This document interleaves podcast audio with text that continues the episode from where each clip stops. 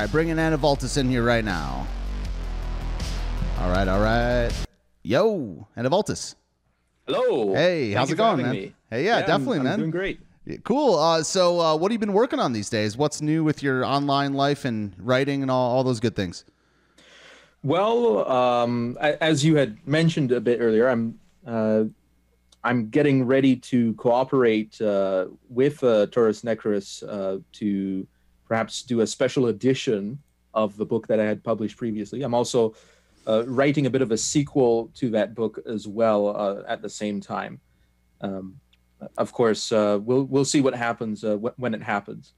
Okay, so so why don't we just go back a little bit to your first book? I mean, uh, you know, one, one thing I like to say that that's really good about you is you're one of one of the only people I've ever met that actually wrote a wrote a book in uh, in advance of a debate. Basically, to why don't you just talk about what that debate was and why you decided to put your thoughts on paper in such an organized form before a formal online debate or whatever, or if it was formal in the first place.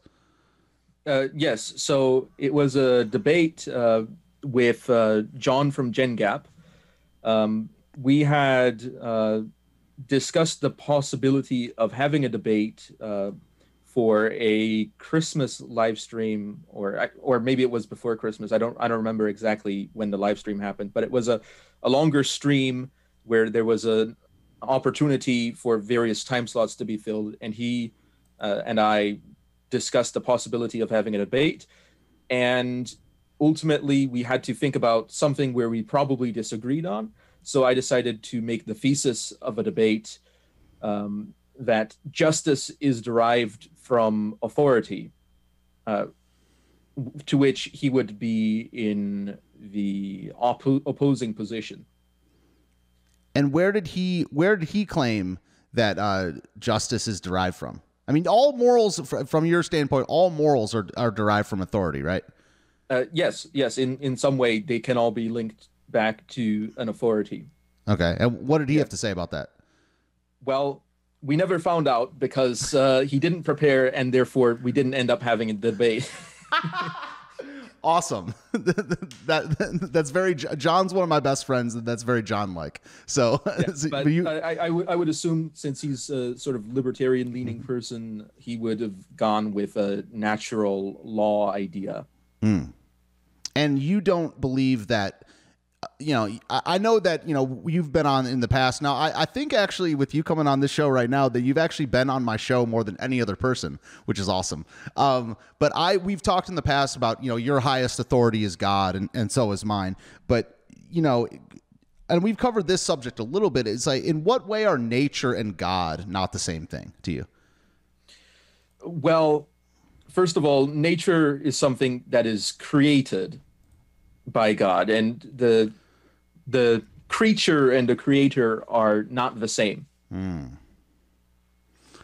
But couldn't the, couldn't the nature be in the? I mean, so but also government was created by God. But you think, but you claim that government is basically an authority. You know, is ordained by God. Couldn't nature be kind of viewed the same way?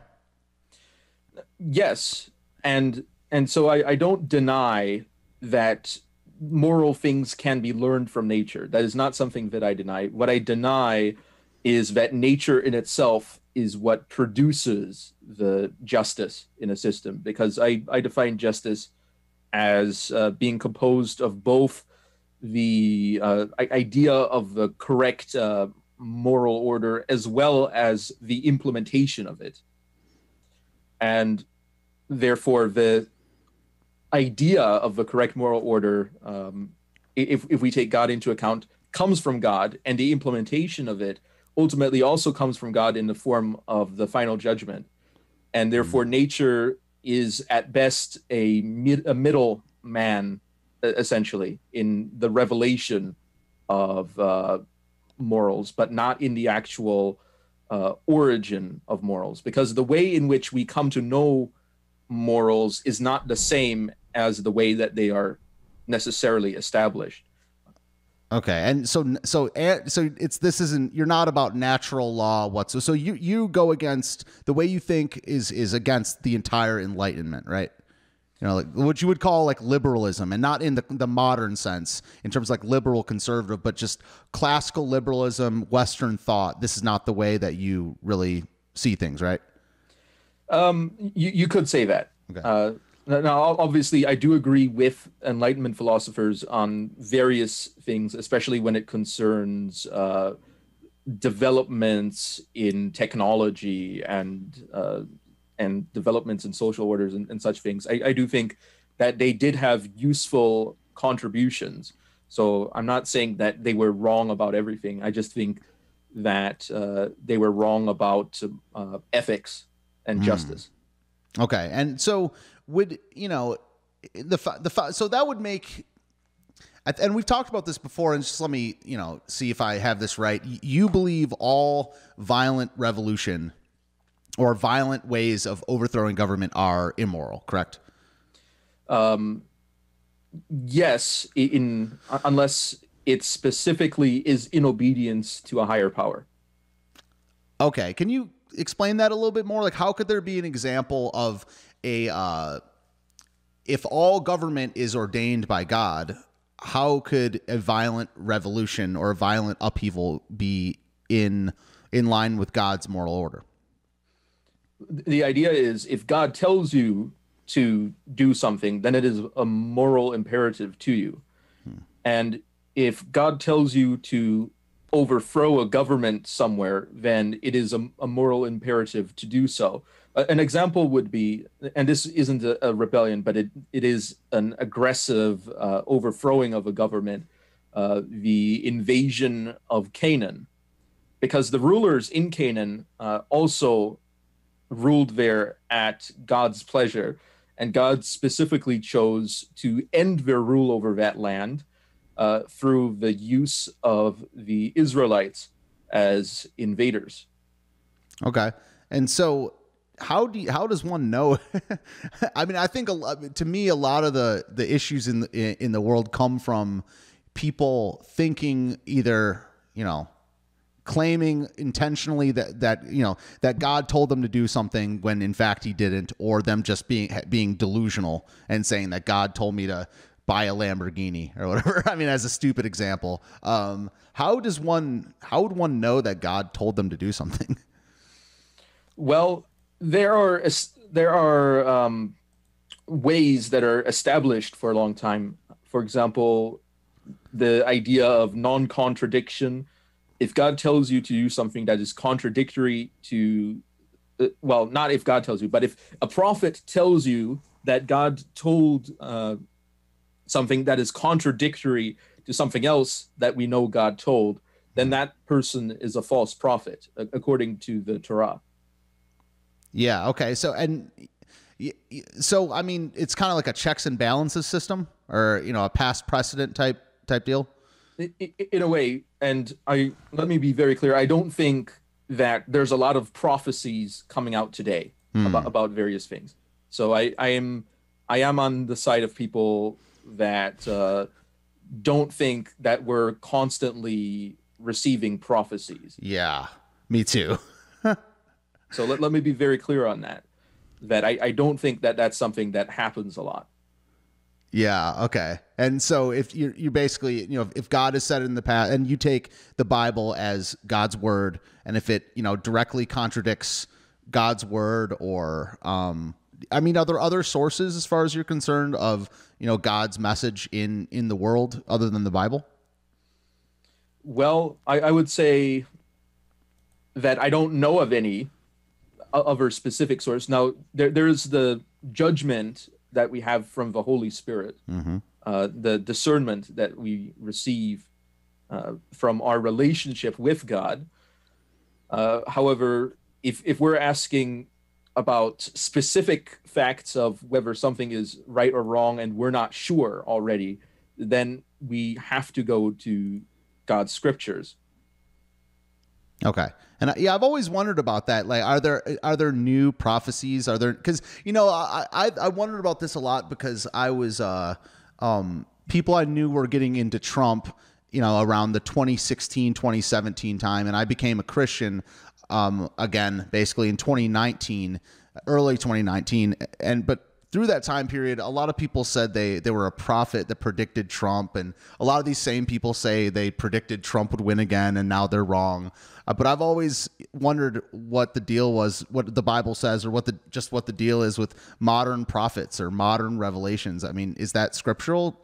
Well, I th- this is actually a, a pretty interesting theological dispute that has existed for a long time between the idea of cessationism and continuationalism or th- there's other ways to put it but the idea that people have is on, on the cessationist side is that the signs that uh, the, the miracles that occurred in the early church were specifically meant for the establishment of the church and its authority. And that therefore after that period ended that it was no longer necessary for god to dispense uh, the miracles that he had in that time period that is the general argument hmm. now is it a, a bulletproof argument um, I, I think if God wants to do something in the world, he can do it at any time he wants. So I'm I'm not I'm not of the position that miracles can't happen. I'm just of the position that w- miracles are unlikely, and I would be very careful about believing somebody's claims of having witnessed a miracle or having performed a miracle, because there are a lot of people out there that are false prophets. There are a lot of people out there that are uh, engaging in heresies and, and such things. And even if somebody performs a miracle, if they then put a, a contradictory prophecy, they're still a false prophet. Hmm. Interesting. Yeah. I mean, so even if they perform a miracle, but they co- they contradict a previous thing, you know, something directly in the Bible that um, they're kind of either a snake oil salesman, a charlatan. I mean, how could a, a, miracle happen without, you know? Do you think that you know the hand of God could make a miracle happen with a fall? Well, I don't know. Every there, yeah, go ahead. There's a, a passage where there's people saying, "Lord, Lord, haven't I uh, performed miracles and, and done various other things. Uh, I'm not. I'm paraphrasing here, and and he tells them, "Depart from me, I never knew you." Mm. So yeah, the, the idea wow. is that there are people that look like they're very faithful, that seem to exhibit a lot of signs, but uh, that aren't actually saved. Wow fascinating. That yeah, that just that's yeah, that's from Matthew, I believe. Um, wow. So they so they, it it could happen because I mean Jesus said it. Wow. I mean, what about you know God? If God can do everything that He want, anything that He wants, if He's all powerful, doesn't it say a couple times in the Scripture um, that God cannot lie? I mean, the word cannot is always interesting to me because, you know, if he will not lie or he won't lie, you know, but is God is is God reined in by His own rules? Do you believe? I, I would say he's reined in by his eternal and immutable character. Hmm. That the reason he can't lie is because it's not in his character to lie, and he and he doesn't change, so it could never be in his character to lie. Okay, so omnipresent and so omnipotent, omnipresent, and so he he's been the same always. He's the same as he was at the beginning. He's the same way now, right? Yes. Okay. Wow. So so so are did you say your sequel is going to be under Torus Necris or it's going to be a different framing of actionable justice? Uh, actionable justice is going to be there as a special edition. Okay. And the sequel um I I don't have an exclusive uh, publishing contract. So I'm going to uh, put the sequel out, probably on Torus Necris, and also on other platforms uh, that are monetizable. Oh, cool! All right, sweet. And um, what's the sequel going to be? You know, like it's, how are you going to expound on it? it's essentially a theological analysis of the first book because the first book actually doesn't go into theology very much. Really? So you you you present your uh would you say you're an authoritarian? Um no, I, I think that people would get the wrong idea on that mm. idea because I, I don't That's think smart. I, I don't think that people shouldn't have liberties. I, I think it's good for people to have freedom. And freedom is something that uh, that is emphasized in the Bible, but I, I think that there needs to be a rule of law, and that governments, uh, when, when they are organized, need to be organized based on the real world and the reality of power dynamics in the real world, and that therefore the government needs to organize it in organize itself in a way that is consistent with uh, real world ideas rather than how we would want the world to be hmm. and at the same time that even though we do have freedom in Christ we are still followers of Christ is still our king okay and so you and so let me ask you this: Would you rather be free in a um, non-Christian? Well, I mean, for, before I even ask you that, what is freedom? What is liberty? Is, are freedom and liberty the same thing? Well, freedom and liberty can, can be defined in a number of different ways. So, the, one way I've put it, and people have different definitions. So, obviously people aren't going to agree, but I'm going to use this as an example to emphasize a particular point is that freedom can be a freedom to do something. It can also be a freedom from something hmm. affecting you. And so when it's a freedom to do something, you can call it a liberty. When it is a freedom from something affecting you, you can call it a security. Interesting. Now, uh, what was the the other part of your question? Well, yeah. So so freedom versus liberty, and so what I was gonna um was gonna ask is, would you rather be well? Let's call it uh liberty. Well, I mean that's interesting. So liberty versus security.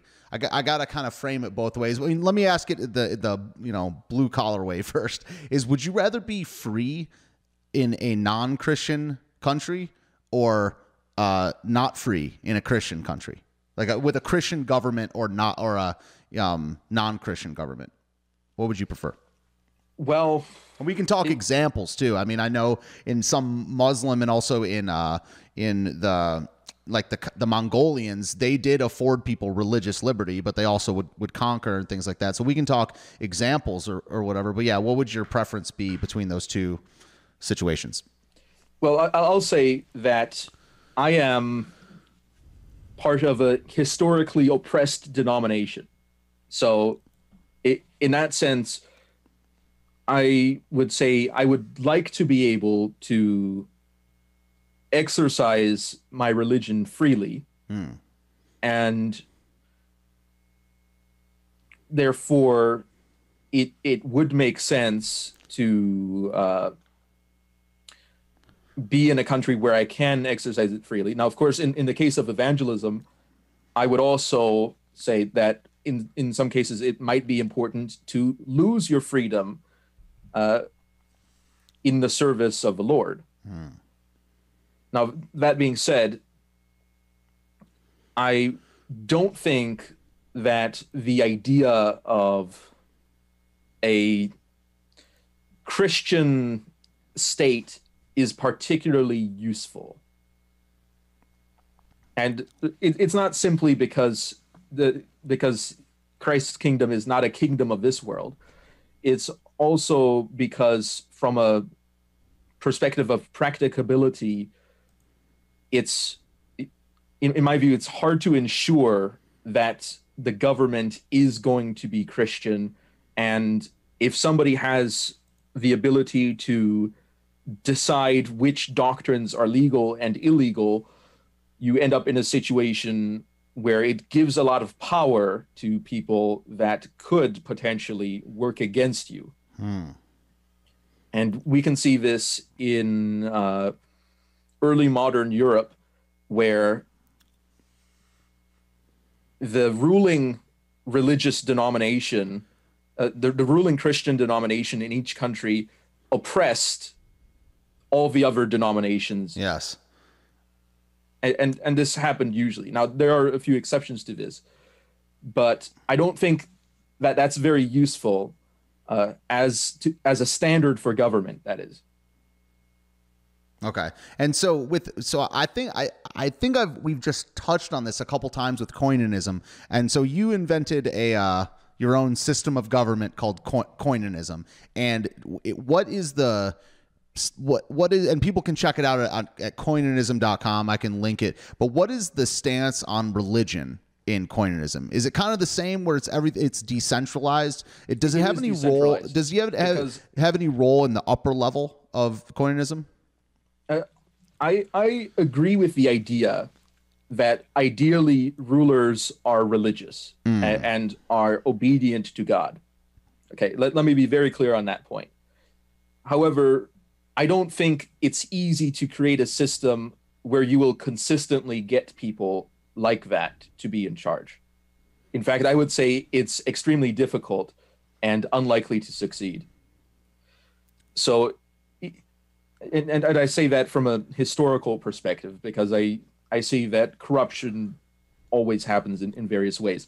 So I would prefer a government that operated based on realistic interests of power dynamics rather than getting involved in the more spiritual elements of and i'm saying spiritual things are real too however they're not real to the regular interaction that a government has in this world.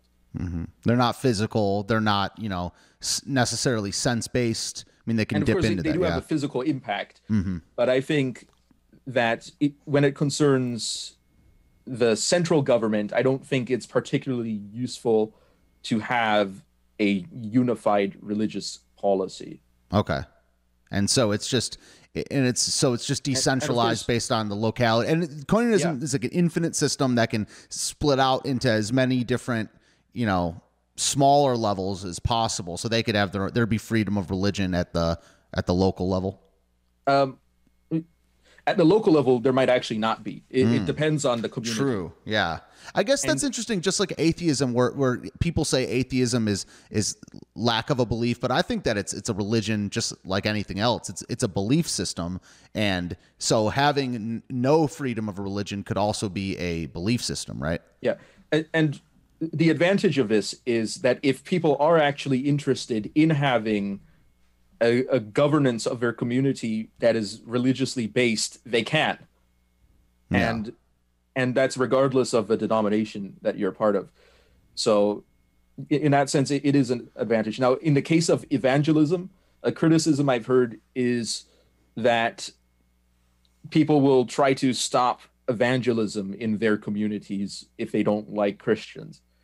And I think that that is a real possibility.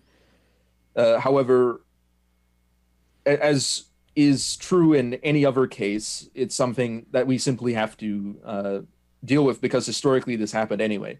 So mm. we hmm. have to uh, obey God rather than men on on that point.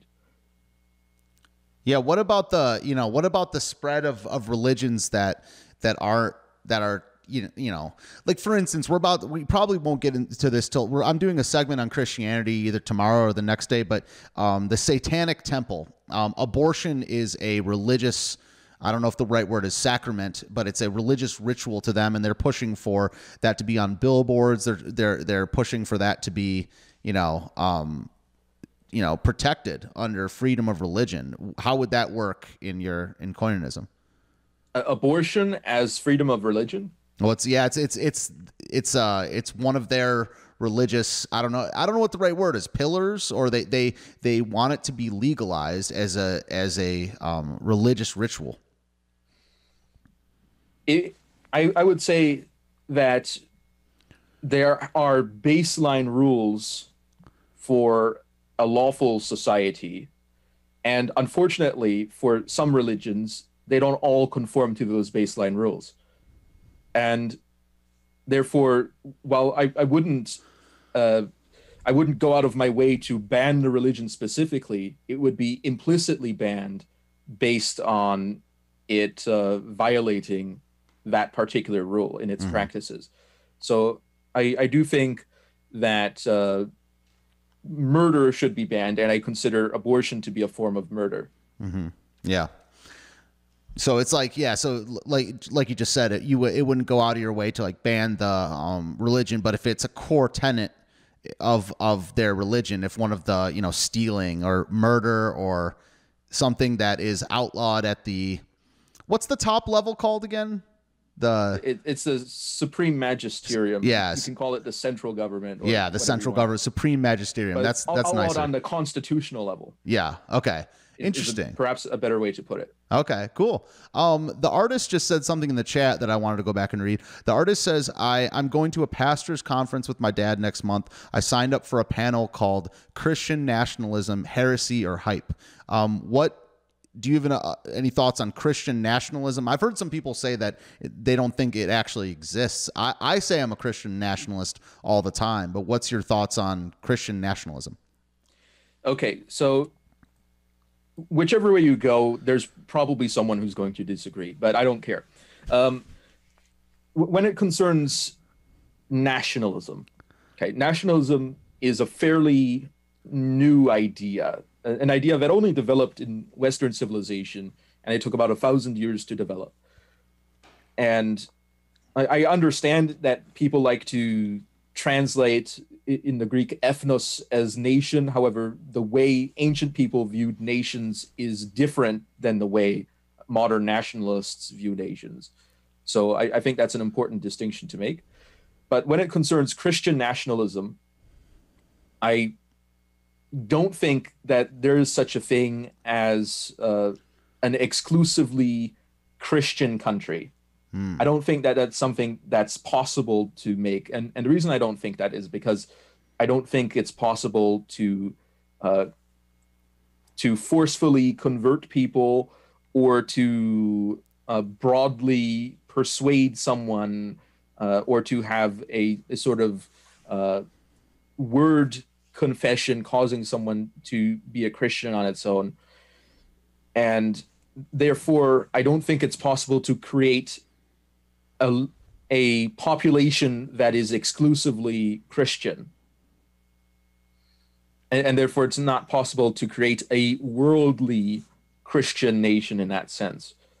Uh, because I, we have the kingdom of heaven, we have Jesus Christ as our ruler. We we are not a people of this world. And I, I think that that's something that's very important to emphasize as Christians. I see. Uh, so I see. I mean, I don't. The only thing I would wonder about is that even though, I mean, if you talk about a Christian nation or a Muslim nation, I mean, even with your most, you know, theocratic. I mean, the thing that pops into my mind is is is, the is Muslim nations. Was every single person in that nation Muslim, or did they just have a Muslim government and the vast majority of people? I mean, I, I don't really know examples, but would they literally kill or kick out any person that wasn't a Muslim? Or okay, the the, the early caliphates, uh, for for example, uh, let's say the uh, Umayyad Caliphate was majority Christian in its early years. In wow. population, that is. Yeah. But so, so, so, so inside of their landmass, inside of the, the land they had conquered, they were still majority Christian. Yes, okay. yes, that's true. And in the early Middle Ages, in, in that time period, there was a large degree of tolerance hmm. for uh, non Islamic populations. They did have to pay a tax. Uh, now, Muslims were actually required to pay a, a, a special tithe, uh, which was larger than that tax, it, incidentally. Um, but uh, in that way, in, in my view, these areas were multi ethnic and multi religious empires that had a ruling class that was of one particular religion and had a religious authority. I, I suppose a similar example would be how in the Roman Empire, Augustus was the high priest and he he therefore had the authority over the religious institutions of the city of Rome. But at the same time, there were a large number of people that were not involved in those religious institutions. And in fact, there were even certain religions that were protected as being outside of the religious institutions uh, that uh, Roman society uh, preferred. Huh. So so so as far as so the one talk one talk one point of distinction is how the the call it not non-modern people viewed the the word nation as through the lens of ethnos which would essentially mean blood or tribe. And when people talk about nation these days they're basically talking about the modern nation state. So and and so most people when they say they're a nationalist like me, they're usually talking about either the nation state or even if they are an ethno nationalist, which is most you know nations in the history of of the world were you know some sort of common people, not not necessarily bloodline, but you know ethnic group. Um, you know that's why I call myself a, a Christian nationalist because I'm a fan of the nation and I want my nation to be to be Christian whether yes. it's a blood nation or whether it's a you know hopefully i'm not a fan of multiculturalism um, so i want my my nation to be a culturally homogenous christian nation. That's why i call myself a christian nationalist. Now that doesn't mean every single person will end up being christian but I, i'd like it to be. But are you saying that that's not preferable or not possible? I don't think it's possible. Okay. Now I, ideally yeah. I, ideally everybody's a Christian, but we know that's not going to happen. Mm-hmm. And I, I don't think it's possible to create a purely Christian society. And even in a society that is dominated by Christians, and let's say we, we go again to early Europe and we have the Carolingian Empire, uh, the, the Franks, and in, in this time period, a lot of people went to church, and unfortunately, and, and this is probably going to be controversial. My view is that uh, the church is a an assembly of believers, and therefore non-believers should not assemble in the church. Hmm. They should be evangelized, but evangelism occurs outside of the church and not inside of the church.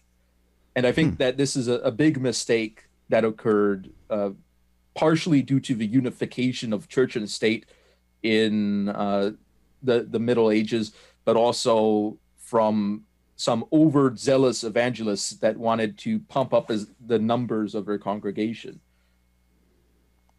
Okay. So you're talking. What years are you talking about with the Carolyn? I've I've read you know books and taken a couple history courses on this, but what years specifically are we talking about? Uh, we're talking about uh, around the year 800. Mm-hmm. The Carolingians conquered the Saxons, and they forcefully converted uh, them. Uh, they killed many of them as well when they rebelled.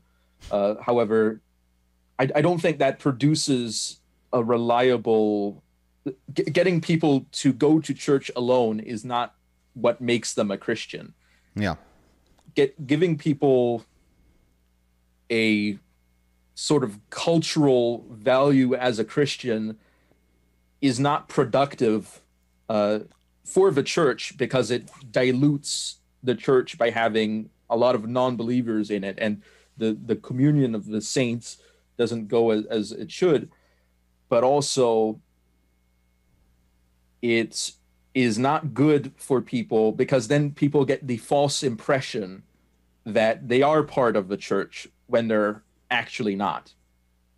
Okay, and and so you might have touched on it a second ago, but what is say that your definition of the church one more time in your belief system? Um, I, I said the church is I, I describe the church as the the assembly of believers. Um, th- there's other ways to describe it. That's not the only way I, I describe it. Uh, I just want to be clear on that. I, mm-hmm. I just described it in that way to emphasize the idea of the assembly. Okay. Yeah, I mean, I, uh, th- I mean, just from my studying of different denominations and things like that, that's almost it. It might be the number one debated point across, you know, Protestantism or Catholicism or Orthodoxy is what is the church? You know, is it a tradition? Is it the body of uh, body of believers? Are, so, are you? Would you call yourself a Protestant? Uh, I, I, suppose I, I, fall under that category. Yes. Mm-hmm. Okay. So, what's what denominate? Are you a Reformed Baptist? Yes. Okay. Yes. Got. And then, then when you said earlier, you, you have uh, your denomination is cla- is per- persecuted most of the time. That's what you meant, Reformed Baptist. I, I, wouldn't say most of the time. I would say historically. His, historically. Okay. Gotcha. Cool, man. That's an awesome viewpoint, man. Um, let me read some of these from from the chat real fast. It's always great getting your thoughts. So yeah, so Nathaniel was talking about we should bring up the thousand years of Catholic Christendom.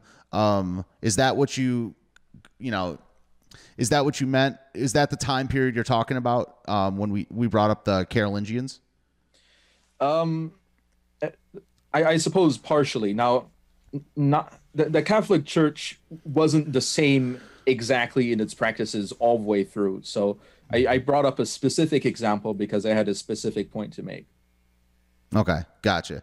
Interesting. Let, okay, so I wanted to what I wanted to do now is I wanted to go through some uh, some headlines throughout the week, but I, I, have some Christian stuff in the headlines as well. So let me read you some headlines, and uh, I'll give you a little just blurb from the article, and we'll get your, your thoughts. So it, it says uh, pro life of yeah, it's just funny. Pro life evangelicals for Biden group says they feel used and betrayed by his radical abortion platform. What's your? Uh, I don't know if you've looked much into is the. Is that a Babylon Bee? No, this is well, okay. So people in my chat, well, most people in the chat will know, um, but they're under the Babylon Bee There's three different companies. There's Babylon Bee which is totally satirical. There's uh, not the Bee, which is real news that sounds yeah. like it's satire. And uh, there's discern which is like real n- news from a christian slant. And this is not the Bee. So this is a real story. Wow. Um, yeah. and so it says we feel used and betrayed and have no intention of simply watching these kinds of efforts happen from the sidelines. Many evangelicals and catholics took took risks to support biden publicly. President biden and democrats need to honor their courage thoughts yeah now i'm, I'm going to say this a candidate being pro-life alone is is not politically a good enough reason to support the candidate. Now that being said, a candidate being pro-abortion is always a good enough reason not to support a candidate. Yeah. Yeah, I, I, I, totally agree. Yeah, being pro. I mean, would you call the, the Democrats on their, their current platform pro abortion? Yeah. Yeah. I, I think that uh, there are some Republicans who are pro-abortion, but I think it's hard to it's harder to find Democrats that are uh, anti-abortion. Yeah. In fact, I would say, and this this is probably another controversial take. Uh, I, I consider abortion to be probably worse than genocide. Mm-hmm. Now, in in the scale of abortions, there have been over 60 million abortions in the United States since Roe, Roe v. Wade, probably a few million more. I, I just rounded down. And there have been millions of American women who have participated in abortion. And killing your own offspring from your womb, in my view, is a, a great evil. Uh, and in contrast to genocide, where you're killing someone who is probably a stranger to you, and it's still very bad, but killing your actual own offspring that you as a mother have a, a duty to protect is in my view a, a very very bad thing an abomination and i think that if the United States doesn't stop this, uh, we're going to be in for some big judgment from God. Yeah. Yeah, if not already, and and and not to mention when um, you know, there's a finite number of people groups. I mean, you know, say you're in America, and we probably have the most number of people groups or the most multicultural country almost ever but it's a finite number. So if you're having abortion on that scale, you probably are also committing genocide. Well, there are people that argue that uh, abortion is a genocide against uh, African Americans because early on those communities were targeted uh, by individuals like Margaret Sanger as in as groups that uh, they would prefer to abort. Yeah. And uh, this one isn't isn't a headline that I have up on on the screen, but we went through it last week. That um, you know the the cultural left, a lot of people are saying that denying uh, black women the right to have an abortion is basically white supremacy. And I was like, dude, there couldn't be anything well, less. I, I deny white women also to have abortions. Yeah, yeah, and, and, also if there were real white supremacists out there, um, wouldn't they just be, you know, basically on board with as many black abortions as possible? And if there were ones that really wanted there, white, there probably are some that are. Yeah. So it's just this flip, this almost inversion of morals, and and it makes no sense. Well, yeah. So hopefully, I don't know. Whenever whenever I say hopefully the the judgment doesn't happen, you know, you could be arguing against God's will at that point, and we're taught to kind of pray God's will be done. So. it's like either it's either it's gonna happen or it's not, but a, abortion needs to stop. Absolutely, it's yeah. just terrible. Yeah, and it, either we will repent or we will be judged. Yeah. And so and do you... I, I, do think that the women that willingly and, and knowingly choose to receive an abortion should be punished as well, not mm-hmm. just the doctors that perform it. What would your what would your punishment be in your governmental system? Well, I, I would say it would depend on on the jurisdiction how they would punish murder. Um, if I were in a particular jurisdiction, I would prefer for it to be the death penalty. Wow. Now, now, of course, I if we were to implement a law, I wouldn't implement it retroactively. Yeah, that's uh, what I was just going to ask. Yeah, because we'd have to kill literally millions uh, uh, of people if we did. Yeah, and I, I, don't think that, that, I don't think that would be very uh, convenient of an action. However, I, I do think that we do need to definitely stop it. Hmm. Truth, yeah. I mean, it's kind of it's kind of blackpilling, man. Because uh, you know we're not in power. Uh, we could run for stuff, and it's it's just the the act is heinous. The way to punishment, it maybe not heinous, but I mean, I'm pro death penalty, but it's also a person dying. You know, you're still taking a life, and you're taking a life with abortion as well. So it's just kind of this black pilled mess of like crap. Well, I, that's why I, I don't describe myself necessarily as someone who is pro life in in in every way, because that mm-hmm. that's something that a, a lot of abortion people point out. Oh, how are these people pro life when they also favor the death penalty? So I, I wouldn't say that I'm in favor of every single life. What I am yeah. in favor of is justice. Yeah. And killing your own children is unjust, but punishing people who kill their own children is just. Yeah. Yeah, definitely. All right, let's move on to the next one. This one says uh, Jerry Nadler asked the uh, excuse me Jerry, Jerry Nadler says the Democratic position out loud. What any religious tradition ascribes as God's will is of no concern to this Congress. That's a again real headline. He really said it. There's a video right here. Um, God's will is is no concern of this Congress. I mean, th- th- to me, uh, this goes to the other line of there can't be this little of God in government you know, God's will is definitely of a concern to whatever body or group I'm trying to influence or be be a part of. What do you think? Uh, yes, I, I, think that politicians should consider God's will.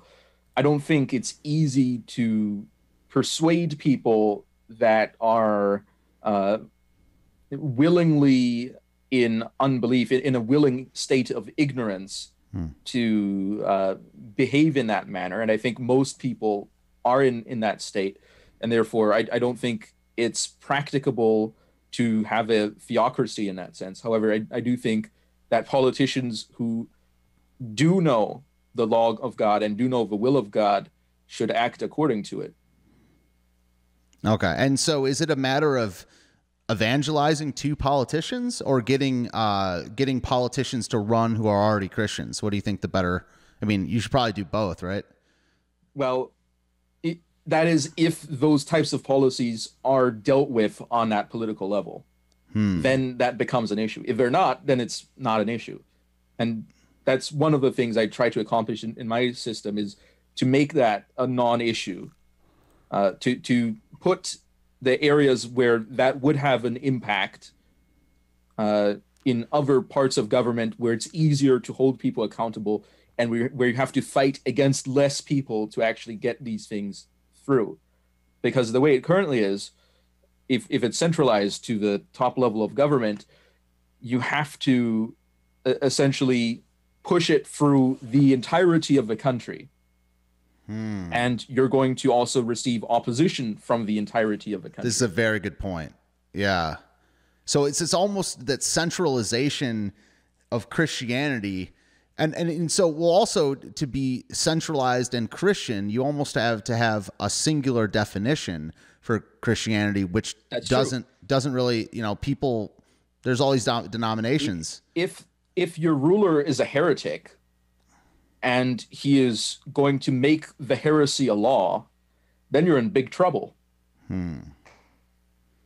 Wow. Yeah, and then you could you get some kind of you know not rebellion against him, but you get you get centralized opposition, like you just said, which would be good against a, a heresy, but it's not good against. It's just centralization is is a double edged sword, and it's gonna exactly. Yeah. Don't, don't give don't, don't give yourself the tools that in the hands of your opponent would destroy you hmm. in, in that sense and, and I, I, don't mean a, a, sense of disarmament but what i mean is we, we should organize society in a way that well not society the government in a way that we don't give ourselves too much power because we know that we we don't live forever in this world and someday somebody else is going to come into power.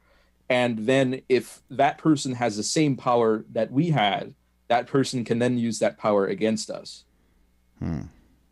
yeah true. So that's why you just it's you know that's why your system is it could look like it's very centralized but it's also it's it's mostly layered right it's just there's these different layers and it's like a, a checks and balance system going up through the layers with a yes. centralized authority up top on the, the on the essentials, right? Yes, on the essentials. Yeah. Okay. And so, what are those? Um, we touched on it earlier, things like murder, but what are what are the essentials that the supreme magisterium? Yes, I got it right. Would have um, would have power over in Koininism. Yes, it, it would all be constitutionally defined, mm. and, and and therefore the Constitution would be longer than the one we have because the one we have goes into ideas of uh, pre-existing rights and addressing common law and uh, and undefined emergency powers and, and, such things, which can be a problem in the long term, as we have experienced in this country. So I think it's important to be more specific in a constitution. Now, the, the powers that uh, the, the Supreme Magisterium has are primarily uh, discretionary powers on the actions of the commissions that uh, are that operate on the top level. Okay. So there is an armed forces commission which uh, deals with the the central military as well as coordination on law enforcement there is the Strategic Infrastructure Commission, which uh, develops the necessary infrastructure for the other commissions and the Supreme Magisterium. Uh, and I, I, had shown you the chart. There's there's yeah. other commissions, and they all have specifically defined powers that, uh, in many ways, do not trickle down to the lower levels. that is to say that if let's say on a lower level you needed infrastructure you wouldn't be going to the strategic infrastructure commission you'd have your own infrastructure agency dealing with that Okay, yeah, that's fascinating stuff. I definitely welcome everybody to go over to koininism.com. That's K O I N I N ism, right? I get it right? Coin with a K, Yes. right? All right, sweet. I'm gonna link it uh, below in the in the show notes, guys. So let's get away from uh, the religious stuff for a second. I just wanted to bring up um, immigration uh, right now. Um, Okay. So we have you know Biden's in charge or whatever, and because there's a you know a big national government or whatever, they run the whole southern border. But what do you think about this you know surge or whatever go- is going on right now? I mean, I I kind of think it you know um, it's been bad for for decades. But what do you think about the immigration news right now and um, you know why it's different now or what maybe why it's the same? What are your thoughts on it?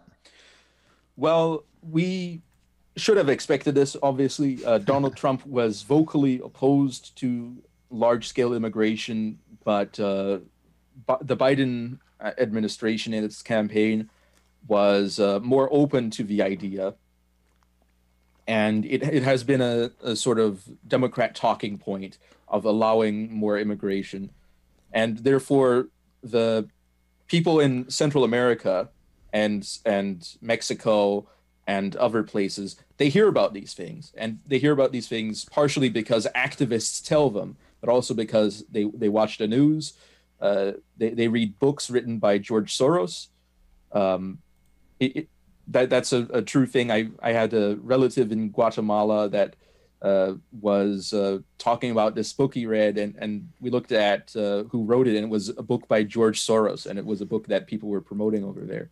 Oh no. Seriously? I mean, Yeah. yeah. Do you do you know do you remember what the name of the book was? Uh, no, I, I don't remember off the Oh, top of my man. head, but you know, that's an, you know, we were just talking about religion whatever. I was going to move past it, but I just saw this article that um you know, it just says it's from Gab News and it's written by Andrew Torba, who's the who's the founder of Gab, and it says why the oligarchs fear Christianity, and it kind of was an interesting transition between what we were talking about before and now George Soros. Um, you know, uh, I mean, the left love, and especially the mainstream news loves to just, you know, they don't really say anything um, positive, and I don't mean that in terms of like kind about George Soros. They don't make any positive claims about George Soros. They just say that the QAnoners or the conspiracy theorists just, you know, are anti-Semites that hate the Jews that think George Soros is a is a bad guy. They don't make any actual claims about the guy. But what what do you know about you know Soros's plans to to do his thing? And you know he's definitely an example of an oligarch, right? Uh, yeah, in, in a way. Um, people have put a lot of different criticism against him, uh, collaborating with uh, the Nazis is, is, one example. Uh, although it, it can be contextualized in a way where it's not so bad. Um, and uh, also him collapsing the economies of various countries through the way he uh, traded uh, stocks uh, is also a point of criticism. However, uh, it it is very important to note that George Soros is actually im- an important partner of the U.S. government uh, when it Dang concerns. Y- Yes, yes. Uh, when it concerns the activities of NGOs in places like the Ukraine, uh, where the there, there was a revolution that was backed by the U.S. government through NGOs uh, and, and other places like that. And of course, George Soros isn't limited in the things that uh, the Department of State wants. He also does his own things, like the Open Society Foundation, and people say he's very globalist in the way that he does things. But uh, as I was saying earlier, these people in Mexico and Central America and in other places, they are told by activists, by people in the news, by, by other people that they should go to the US. And and that is why many of them go. Hmm. And so when a political opportunity presents itself, all the activists rush down there and they tell everyone there's an opportunity to get into the US, there's an opportunity to participate in uh, in the prosperity of the United States. And to many people, that's an appealing proposition, and therefore they decide to go. Now, I, I don't think that this is beneficial to those people uh, mm-hmm. because there's a lot of exploitation that happens along the way uh, human trafficking, sexual exploitation, violence, and, and various yep. things. And then they're trying to enter a country without the permission of that country, which is criminal. And also, I, I view it as a problem for that country as well. So I, I don't think that it is good that we're having these migrant caravans coming through. Yeah, it's bad for everybody. I mean, it's it's. I guess it's good for people like Soros, but it's not good for those people. It's not good for the common person or just even the you know rich businessmen. Yeah, it, it's yeah. good for people that want to politically capitalize off them, yeah. or people that want to have uh, undocumented laborers uh, doing ultra cheap labor with no benefits. Yeah. Do you think for those kinds of people? But do, do you think that, that, I don't think it's beneficial. Do you think people like Soros or whoever, it doesn't matter, like should have the freedom to influence societies, cultures in that way? Well, I I I think the reason why they have that freedom is because of the way that the government is organized. Uh, politicians need a lot of money to get elected because they have to wage large publicity campaigns and therefore they need big donors. And that's where you get people like george soros and, and other groups ActBlue etc uh, and not, not just on the democratic side also on the republican side we see a lot of special interest groups. And unfortunately that's caused by the way our government is organized and therefore if, if we were to outlaw this it would uh, essentially be opposed by the politicians because that's how they get their money to get into office. Hmm. So, so the way to fix this is to reorganize it in a way that they lose the influence without the politicians losing the ability to gain power. Hmm. Do you, do you think that who do you think should have the right to vote on federal elections in in America? I, I would say it should be the uh, level of government immediately below. Wow, based. so okay, so, I, yeah. I, I, don't think that there should be a, a popular election mm. on the federal level. Okay. So, but but okay. So here's one thing that got brought up a few times during the last election is that the um the states still have a popular vote. You know, they're the state's popular vote chooses the uh, the state Congress people. You know, the people in the state house. You know, and then you're, are you saying the people in the state house should vote for the federal elections? Um, like how would that work? Well, I, I would I would think that that would be better than what we currently have, mm. or to be more exact, the leader of whoever's in in the state house should vote. I I think that that might be a, a better system. Hmm. Okay, so are you saying the two? You know, so we have the state the state senators, um, and, and some of them have. I think most states have a uh, a house and a and a senate. So yeah, some of the, them don't, but yeah. most of them do. But not even those people. You're saying the leader of the state congress. So one person, one, one state, one appoints a person to go to the higher level.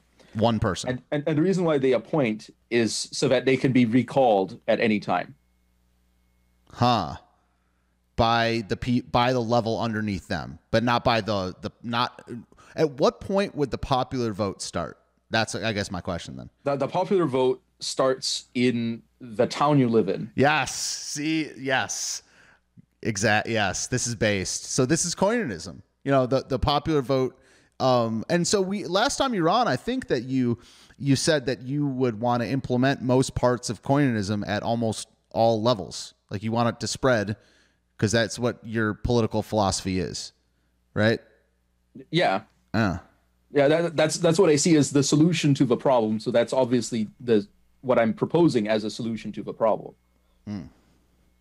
Cool. Yeah, that's that's very consistent, man. That's awesome. All right, dude. We just did an hour. Thank you so much for coming on. Why don't you tell people? Um. Oh yeah. Let me ask this some about your work. Um. Are you you're doing? Is that a podcast that you're doing with Wyatt now? What's the deal with that little collaboration? Yeah, it's a it's a show we do. It's called Getting the Answers. Sometimes we talk about politics. Sometimes we talk about philosophy.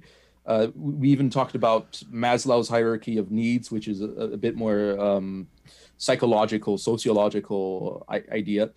So we we try to discuss what we think are informative topics and topics that are thought provoking. And we usually do that once a week. Uh, we couldn't do it recently because of a power outage, but uh, we are starting that up again uh, because he lives in Texas. So he, there was a power outage there. Yikes! Yeah, I I don't know if they're I don't know if they're doing better. I know I had a couple friends that their entire plumbing went down for a couple weeks, and that's not good. Um, cool, that's awesome. Good to see that you're collaborating with Wyatt. And why don't you tell people where to find you? We're gonna, you know, it won't be linked tonight, but in the morning, this stream will have your information linked in the show description. But why don't you just tell tell the people how to find you online and anything you want to promote? Yeah. So uh, anyway, you can find me uh, at koinonism.com.